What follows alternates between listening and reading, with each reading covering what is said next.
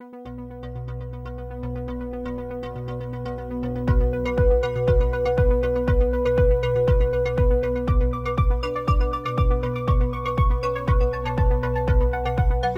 bienvenidos a Escuchai, tu podcast de inteligencia artificial. Mi nombre es Simón, me encuentran en Twitter arroba artificialsimón. Estoy junto a mi amigo Diego. Hola Diego, ¿cómo estás?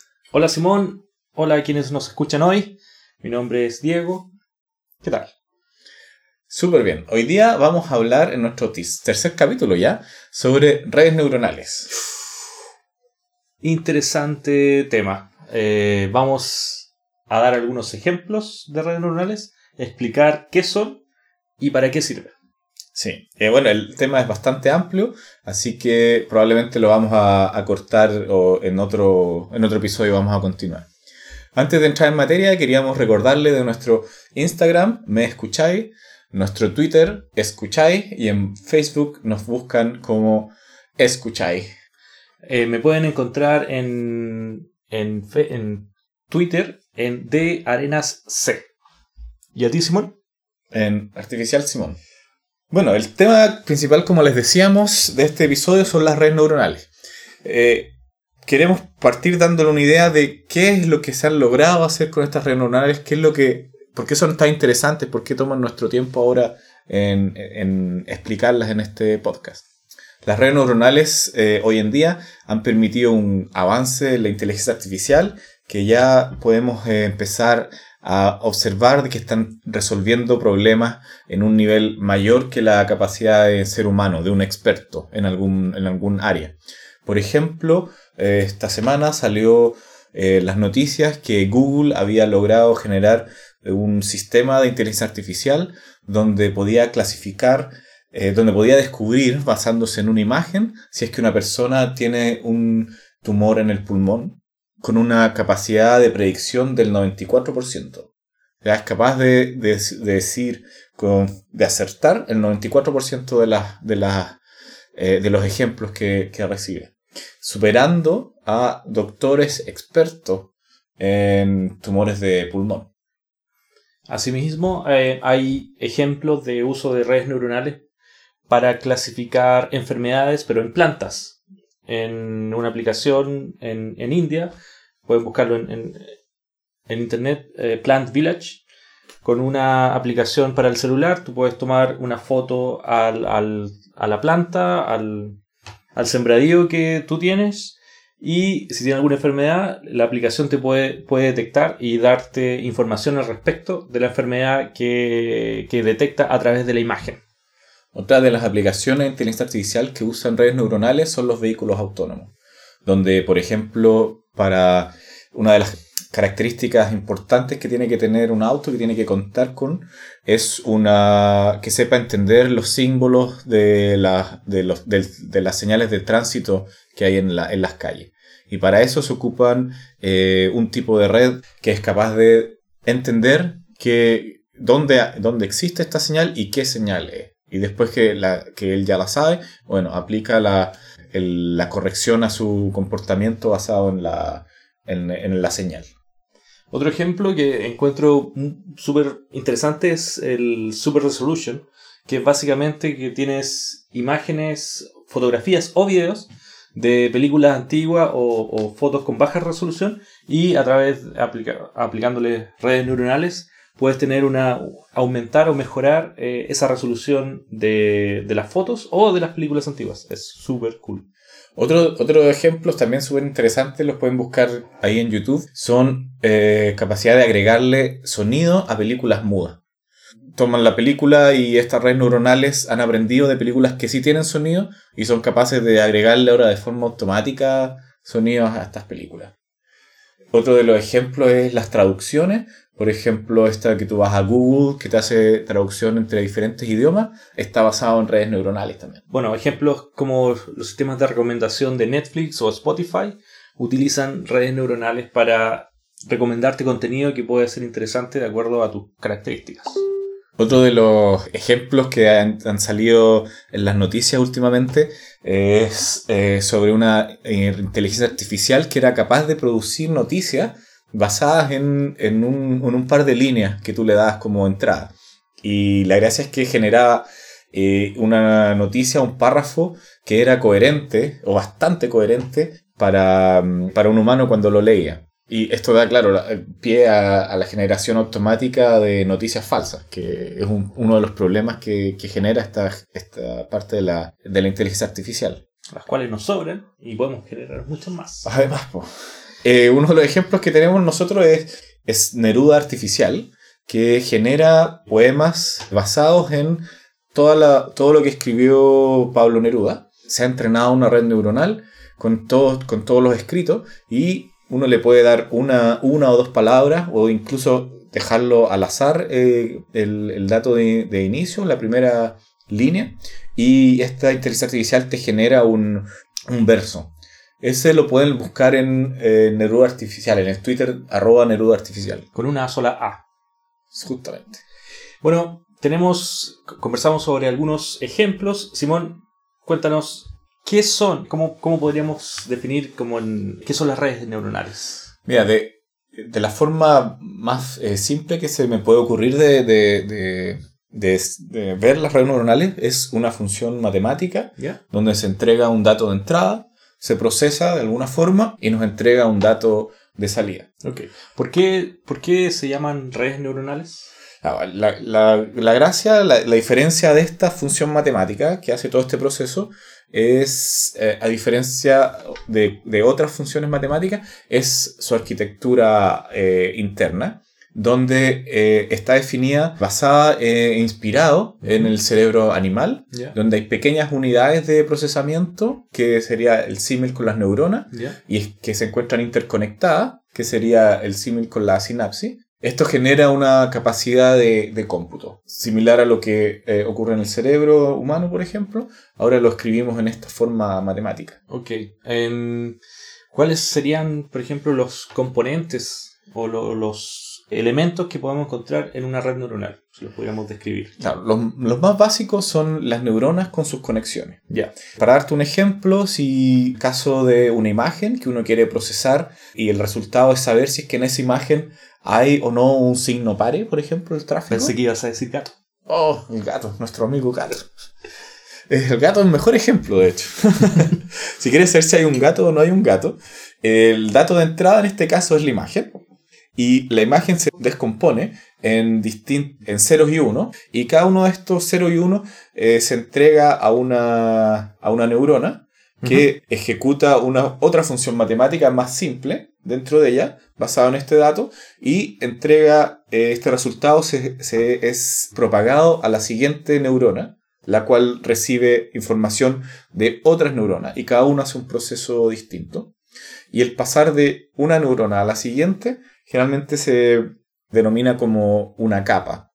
Y una capa en este caso es un conjunto de, de neuronas. Y al final hay una, hay una capa de salida donde este conjunto de neuronas te dice sí o no existe ese gato. Ya. las redes neuronales pueden ser vistas de más de una forma. ¿Cómo la, cómo la, la, explicarías tú ella? Claro, las redes neuronales están compuestas por, como su nombre lo dice, por neuronas. Y las neuronas se agrupan en capas. Ah, generalmente las redes neuronales tienen una capa de entrada, que es la capa que recibe todos los datos de entrada, los parámetros de entrada.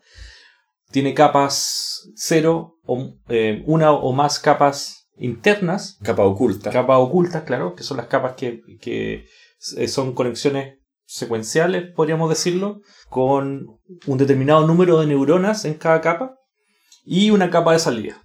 La capa de salida es básicamente la que va a sumarizar, a resumir la información que recibe de las neurona o de las capas anteriores y va a entregar una respuesta al, final del proceso. Ahora, eh, la forma de entrenar estas, estas redes neuronales. Pues, eh, como vimos en el capítulo anterior, las redes neuronales tienen que ser entrenadas para que puedan lograr hacer eh, lo que nosotros esperamos de ellas.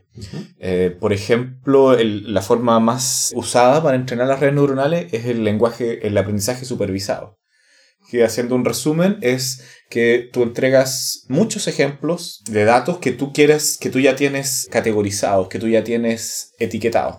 Por ejemplo, en el caso de descubrir si hay un gato o no en la imagen, tú le entregas muchos datos, estamos hablando quizás miles de datos, donde en una imagen, por cada imagen nosotros le decimos al sistema si es que sí hay un gato o no hay un gato. Ya. Entonces ese es un, un, un ejemplo o un par de entrenamiento, donde está el dato de entrada y la etiquetación de, de salida. Claro. Solo para aclarar, cuando decimos datos de entrada tenemos una imagen, pero esa imagen está conformada por píxeles. Así como cuando vemos una foto tiene, está conformada por distintos píxeles y lo que se hace es que cada uno de esos píxeles se transforma en un dato de entrada. En general, cualquier cosa que se pueda digitalizar puede ser un dato de entrada. Por ejemplo, un, un sonido, un audio, se puede digitalizar. Texto escrito se puede digitalizar. Eh, Una firma, un carácter. Sí, por ejemplo, como una imagen. Notas musicales, de una canción puesta sobre el... el- pentagrama. justamente. pentagrama.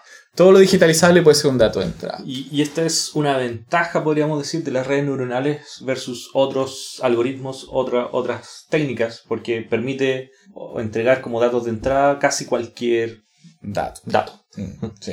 Bueno, el aprendizaje, así muy, muy eh, simplemente, consta en inicialmente tú generas tu red neuronal, hay algunas formas para decidir cuán- qué tamaño va a tener, cuántas neuronas vamos a tener, cuántas capas vamos a tener. Las conexiones se hacen de forma aleatoria y tú le entregas pares de entrenamiento con el dato de entrada y salida y eso te va a generar un error. Probablemente la- las primeras ejemplos que el, que el sistema trate de, de- resolver no van a dar el, el resultado correcto. Entonces a través de ese error entre el dato que está generando la, la red neuronal y el dato que nosotros queremos que llegue, se genera, se, puede, se pueden actualizar los pesos de las conexiones dentro de la red neuronal. Podemos decir que el entrenamiento de una red neuronal es un proceso iterativo. Y como bien decía, tenemos estos datos de entrada con, con la salida. Los datos de entrada se ali- alimentan la capa de entrada. Esto se, se procesa en las capas ocultas y la capa de salida va a entregar un resultado. Va a decir sí, no, si había un gato o no en la imagen que se entregó al principio, comparándolo con la, la respuesta que nosotros le dimos. Y esa diferencia va a causar que si no había un gato, pero la red neuronal dijo que sí había un gato, va a obligar que la red neuronal se reentrene o reajuste los parámetros internos para poder aproximarse mejor a eh, la identificación de gatos en este caso. Hay dos tipos de eh, redes neuronales que se pueden dividir en las de tipo feed forward y las recurrentes. Y la diferencia entre ellas dos es que en la feed forward solamente hay conexiones desde una capa hacia la siguiente, hacia el- la salida. En cambio, en una red neuronal recurrente tenemos conexiones de neuronas de una capa que está más adelante hacia una capa de más atrás. Ok, y, y eso permite... Lo, lo que permite es, por ejemplo, eh, dotar al sistema, una red recurrente tiene la capacidad, por ejemplo, de tener un tipo de memoria. De el dato, un dato que lo hacemos, que pro- procese el dato actual, algo de ese dato va a quedar dentro del procesamiento de esta, de esta neurona, de las activaciones de las neuronas para el siguiente dato. Uno siempre quisiera tener redes neuronales con memoria, obviamente es mejor tener memoria que no tener, pero las redes recurrentes son más complicadas de entrenar. Se requieren más datos. Entonces, para cierto tipo de problemas que las feed forward ya necesitan bastante datos, es mejor irse con las feed forward que con, la- que con las recurrentes. Ya. Podemos decir que mientras más datos tenemos y más iteraciones hacemos sobre los datos, mejor será el resultado de nuestra red neuronal. El- generalmente sí, pero hay que tener cuidado de no hacer lo que se llama overfitting, que sería as- entrenar nuestra red que sea capaz solamente de responder a los datos que nosotros le, damos- le hemos dado de entrenamiento. Entonces lo que nosotros queremos es que sea capaz de responder a otro tipo de, de información, una que no ha sido entrenada, y si la entrenamos muchas veces sobre los mismos datos, al final vamos a lograr que esta red neuronal sea solo capaz de responder a lo que se le, a lo que se le ha enseñado y no puede responder a, datos de entrada nuevos. Muy bien.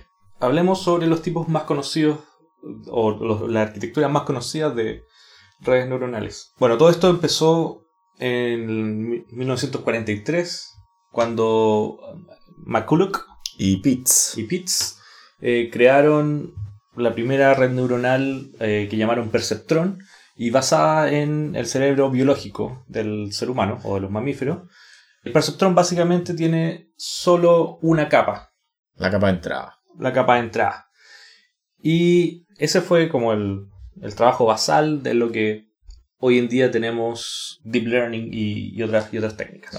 En este caso, la, la primera neurona que ellos crearon, basada en, el, en este, eh, como decía Diego, en esta, en esta neurona biológica, obtenía un dato de entrada y suma y multiplica basado en las otras neuronas de entrada. Y es una solución lineal, es una función lineal en este caso. Era bastante simple. Sí. pero ya era capaz de eh, resolver problemas como algunas funciones de la lógica booleana, como el AND o el OR. Exactamente. Y después será muy famoso el perceptrón porque lo vamos a explicar en otro capítulo a lo mejor. El segundo, el primer invierno de la inteligencia artificial es, es causada por críticas a lo que el perceptrón no podía hacer eh, en, en mil no- esta primera red neuronal de una sola capa, con funciones internas de solo suma y multiplicación, no podía resolver problemas no lineales. Y, por ejemplo, una de las funciones no lineales de la lógica booleana es el XOR. El perceptrón no puede resolverlo. Claro. Y fue usado esto como argumento. eh, argumento contra las redes neuronales porque no podía eh, aprender eh, una función no lineal, que son en realidad los, los problemas interesantes. Claro, un OR exclusivo. Pero eso era en esta, en esta versión inicial, que era muy simple comparativamente con las, con las redes neuronales que salieron más adelante. Otra de las redes neuronales más eh, significativas, más importantes, es el autoencoder, donde el autoencoder ocupa el dato de entrada para tratar de reproducir el mismo dato como el dato de salida. Ahora, claro, tú puedes decir, si ya tengo el dato de entrada, ¿cuál es la gracia sirve de... ¿Para qué me sirve? Exactamente. La gracia es que el autoencoder tiene una capa oculta, una capa entre, el- entre la capa de entrada y salida, que es más chica en número de neuronas que las otras dos capas. Entonces lo que logras ahí es comprimir la información de, de tus datos de entrada. Y ahora yo puedo tener una red neuronal que le doy un dato de, de entrada que me es capaz de generar ahora un dato de salida, pero yo he guardado en esta red neuronal las características más importantes de, estas, de estos datos. Claro, autoencoder se usan eh, dentro de la arquitectura de redes neuronales, o sea, la configuración de la cantidad de, capas que puede tener una red neuronal. Muchas veces se ocupan autoencoder dentro de la arquitectura para reducir información y pasar de una capa eh, anterior a una capa siguiente. eh, la misma información, pero, claro, como decía Simón, en forma resumida. Y la última que queremos hablar es una de las redes más populares en estos momentos, que son las redes convolucionales. Las redes convolucionales son redes neuronales donde las capas tienen una función de convolución. Ahora, esta función de convolución nos sirve, ha sido un gran éxito en el procesamiento de imágenes. Básicamente ahora todo el procesamiento de imágenes se hace con redes convolucionales. La gracia que tiene esta red convolucional es que es capaz de descubrir características básicas de la imagen sin que nosotros le digamos dónde buscar. Por ejemplo, es capaz de distinguir en las primeras capas eh, cuáles son eh, elementos más básicos de una imagen. Por ejemplo, contornos, diagonales, eh, líneas horizontales, verticales. Texturas. Sí, las más básicas. Y después tú vas, en- mientras más entras sobre la red neuronal, estás dentro de las capas ocultas más avanzadas, empiezas a descubrir características un poco más complejas. Ahora puede descubrir quizás un cuadrado, un triángulo, una, una línea curva. Y sigues avanzando y te empieza a generar cada vez características más, a descubrir características cada vez más complejas. Hasta llegar a descubrir, por ejemplo, los bigotes del gato, las orejas puntiagudas del gato. Entonces, en, la en las últimas capas ya tienes algo que se asemeja mucho al dato de entrada, que es lo que uno está buscando. Entonces, ahora esta red convolucional es capaz de decirnos si es que hay o no hay un gato dentro de la, del dato de entrada. Uno de los precursores de las redes neuro- neuronales convolucionales es Jan LeCun, que hablamos en el capítulo anterior, eh, uno de los ganadores del Turing Award de este, de este año. En un Papers 2012, al fondo resucita el interés por las redes neuronales, eh, haciéndolas capaces de mejorar el rendimiento en la identificación de objetos eh, en imágenes. Y eh, termina con el segundo invierno de la inteligencia artificial.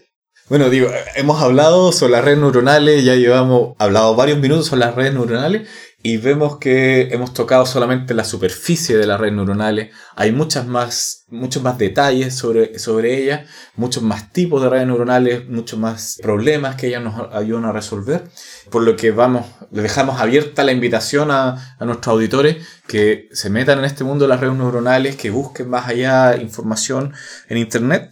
Y por nuestra parte vamos a tener otro eh, Episodio. sobre redes neuronales donde quizás vamos a ir un poquito más en detalle la parte más técnica y también eh, hablar de las redes eh, y empezar a hablar de Deep Network que está basado en redes neuronales. Claro. Y otra arquitectura, otras redes neuronales famosas.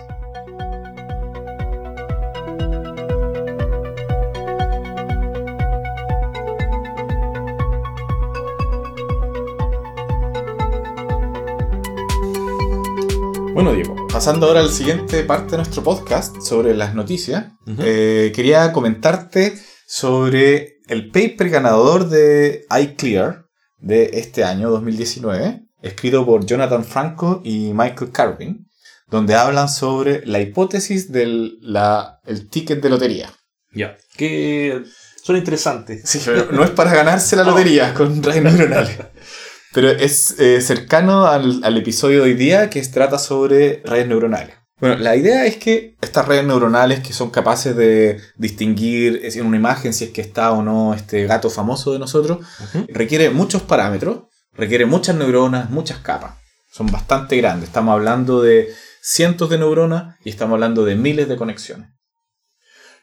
Una vez que estas, neuron es que estas eh, redes neuronales han aprendido ya a clasificar estas imágenes, uno puede hacer, puede empezar a achicar estas redes, puede empezar a cortarlas, hacerle un Apodarlas. sí. Apodarla, exactamente. Pero la gracia es que tú la podas y tienes una, una red más chica en número de parámetros, pero que todavía tiene la misma capacidad de clasificar que la que tenía la red con todos los parámetros. Ya. Pero ahora esta red más chica tiene los beneficios de ser más rápida, de ser más entendible. Entonces uno se pregunta, ¿y por qué no empezar entrenando estas redes tan en este tamaño? Chicos, si sabemos que sí es capaz de resolver este problema. Lo que pasa es que si tú empiezas a entrenar esa red ya con esta forma chica, que a todo esto puede llegar a ser un 5% de la red eh, Original. original. y sin perder perfect. Si tú empiezas a, a entrenar una red con este tamaño menor, reducido, no vas a lograr converger a la solución de tu sistema. Solamente en casos muy específicos, cuando los parámetros iniciales de tu red, por ejemplo, lo, cómo tú inicias los, pesos entre las conexiones entre neuronas, si tienen un peso que es exacto el que se necesita para poder eh, aprender, solamente ahí vas a lograr que esta red aprenda el problema. Y encontrar esa configuración de pesos iniciales para que sea capaz de aprender el problema es tan difícil de encontrar como ganarse la lotería. Ah, ahí está la, lo- la lotería, el chance. Eh, Lo, lo que, lo que explicas tiene mucha relación con un par de charlas que, que- que tuve la, la suerte de asistir la semana pasada en una conferencia de inteligencia artificial, en donde Francis Bach, eh, del INRIA en, en Francia, del instituto, de un instituto francés, dio la, como la primera prueba matemática de por qué las redes neuronales funcionan. Y esto es algo muy esperado, novedoso, pero hasta, hasta ahora usamos redes neuronales, pero la, la confirmación de que sí va a funcionar o, la demostración de que funcionan no, no ha estado a la mano hasta, hasta ahora. Y esta es la primera aproximación eh, a una teoría matemática de por qué las redes neuronales funcionan. Bueno, Diego, eh, ya estamos llegando al final del, del episodio. Eh, queríamos dejar a nuestros auditores con un par de recomendaciones. Así es. Yo traigo dos recomendaciones. eh, este, esta semana en, en, inglés, pero son bastante buenas si es que le pueden echar un, un, vistazo, que son blog técnicos. El blog técnico de Netflix, que es eh, medium.com. Para ver qué películas ver. Claro. no, en, eh, lo que publican son, eh, básicamente ellos son muy abiertos en, en, las técnicas que están ocupando, las arquitecturas que ocupan, los algoritmos que, que utilizan y hacen también contribuciones a, open source. Eh, los, los, blog posts son bastante largos, pero vale la pena leerlo. el blog de Netflix que está en medium.com slash Netflix guion techblog. Y el segundo blog que quiero eh, recomendar es el blog de Google AI, de inteligencia artificial de Google, que lo pueden encontrar en AI, ailatina.googleblog.com. También, también eh, es bastante bueno para aprender eh, que, lo, que, lo, que hacen ellos son, explican bastante en profundidad las técnicas y algoritmos y redes neuronales que ellos utilizan. Bueno, yo lo que quiero dejarlo es con algo un poco más aplicado, que es ambiente para hacer eh, investigación sobre reinforcement learning o aprendizaje por refuerzo. Es eh, empresa OpenAI, que es subsidiaria de las empresas de Elon Musk. Han creado un ambiente llamado GYM, donde tienen distintos tipos de problemas estándares de reinforcement learning y la gracia es que tienen una implementación de los mejores algoritmos de reinforcement learning y se llama Baselines. Si quieren llegar a ellos, googleen Baselines eh, OpenAI y es un muy buen punto donde comenzar a hacer su investigación sobre reinforcement learning. Sí, está todo en, en, GitHub. Eh, OpenAI, para mencionar, empezó en 2015 y eh, su misión es hacer la inteligencia artificial accesible para todo el mundo. Bueno, llegando ahora al final del capítulo, nos despedimos, pero sin antes eh, el chiste del episodio. Y en este, en este le toca a Diego. Todo tuyo. Bueno, el chiste de la semana. Está el humano y va a la marcha el humano con todos sus algoritmos y máquinas de inteligencia artificial. Entonces fueron a la, a la, marcha y el, y el humano les dice a los algoritmos, ¿Qué queremos? Procesamientos del lenguaje natural. ¿Cuándo lo queremos? ¿Cuándo queremos qué?